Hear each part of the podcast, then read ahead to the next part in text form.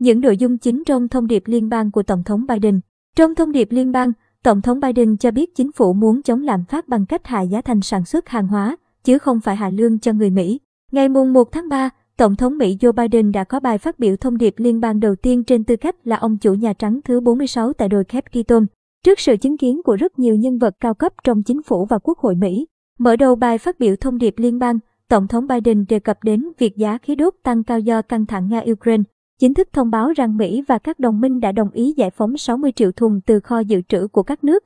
Đối với đạo luật cơ sở hạ tầng lưỡng đảng, ông Biden đã đề cập tới sự ủng hộ của cả hai đảng Dân Chủ và Cộng Hòa, nhấn mạnh rằng nước Mỹ từng có những con đường, cây cầu và sân bay tốt nhất trên trái đất và cơ sở hạ tầng của Mỹ đứng thứ 13 trên thế giới. Do đó, Mỹ sẽ không thể cạnh tranh trong thế kỷ 21 nếu không xử lý vấn đề này. Bên cạnh đó, ông Biden cho biết chính phủ sẽ bắt đầu sửa chữa hơn 100.000 km đường cao tốc và 1.500 cây cầu trong năm nay thông qua nguồn vốn từ luật cơ sở. Hạ tầng lưỡng đảng Tổng thống Mỹ nhấn mạnh kế hoạch trên sẽ biến đổi nước Mỹ và đưa quốc gia này giành chiến thắng trong cuộc cạnh tranh kinh tế của thế kỷ 21 mà Mỹ phải đối mặt với phần còn lại của thế giới, đặc biệt là với Trung Quốc. Về vấn đề sản xuất, Tổng thống Biden cho biết chính phủ muốn chống lạm phát bằng cách hạ giá thành sản xuất hàng hóa, chứ không phải hạ lương cho người Mỹ. Ông Biden cho rằng việc giảm chi phí cũng có nghĩa là sản xuất nhiều ô tô và chất bán dẫn hơn ở Mỹ, cũng như nhiều cơ sở hạ tầng và sự đổi mới hơn ở quốc gia này, khiến nhiều hàng hóa hơn được vận chuyển nhanh hơn và rẻ hơn ở Mỹ.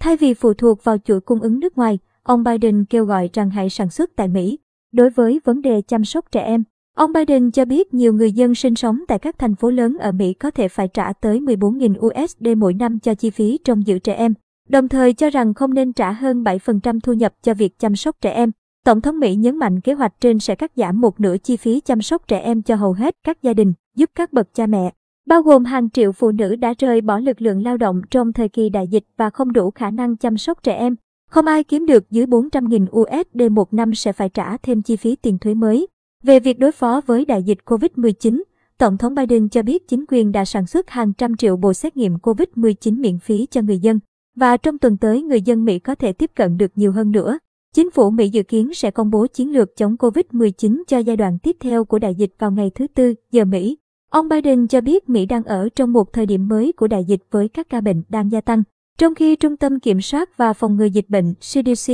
của Mỹ đưa ra những thay đổi về quy định đeo khẩu trang, nhắc lại tầm quan trọng của vaccine và phương pháp điều trị, bao gồm cả thuốc kháng virus của Pfizer. Tổng thống Biden cũng vạch ra những nỗ lực để chuẩn bị đối phó các biến thể mới và kêu gọi Quốc hội Mỹ cung cấp tài trợ cho các kho dự trữ bổ sung các xét nghiệm, khẩu trang và thuốc men. Tổng thống Biden cũng nhấn mạnh tới các nỗ lực tiêm chủng trên thế giới bao gồm 475 triệu liều vaccine ngừa COVID-19 được gửi đến 112 quốc gia trong năm qua. Trong khi đó, ông Biden cũng thúc giục Quốc hội Mỹ thông qua các đề cử nhân sự lãnh đạo tại Cục Dự trữ Liên bang Fed. Vào tháng 2 năm 2021, các đảng viên Cộng hòa ở Thượng viện đã tẩy chay một cuộc bỏ phiếu để phản đối đề cử bà Sarah Bloom Raskin vào ban lãnh đạo của Fed. Động thái mở ra một số cuộc ngăn chặn với các ứng cử viên đang khác về chính sách thuế. Ông Biden cho rằng không giống như việc cắt giảm thuế 2.000 tỷ USD được thông qua trong chính phủ trước đó mang lại lợi ích cho 1% những người Mỹ giàu có. Kế hoạch giải cứu nước Mỹ, American Rescue Plan, đã giúp đỡ những người đang làm việc và không bỏ lại ai phía sau.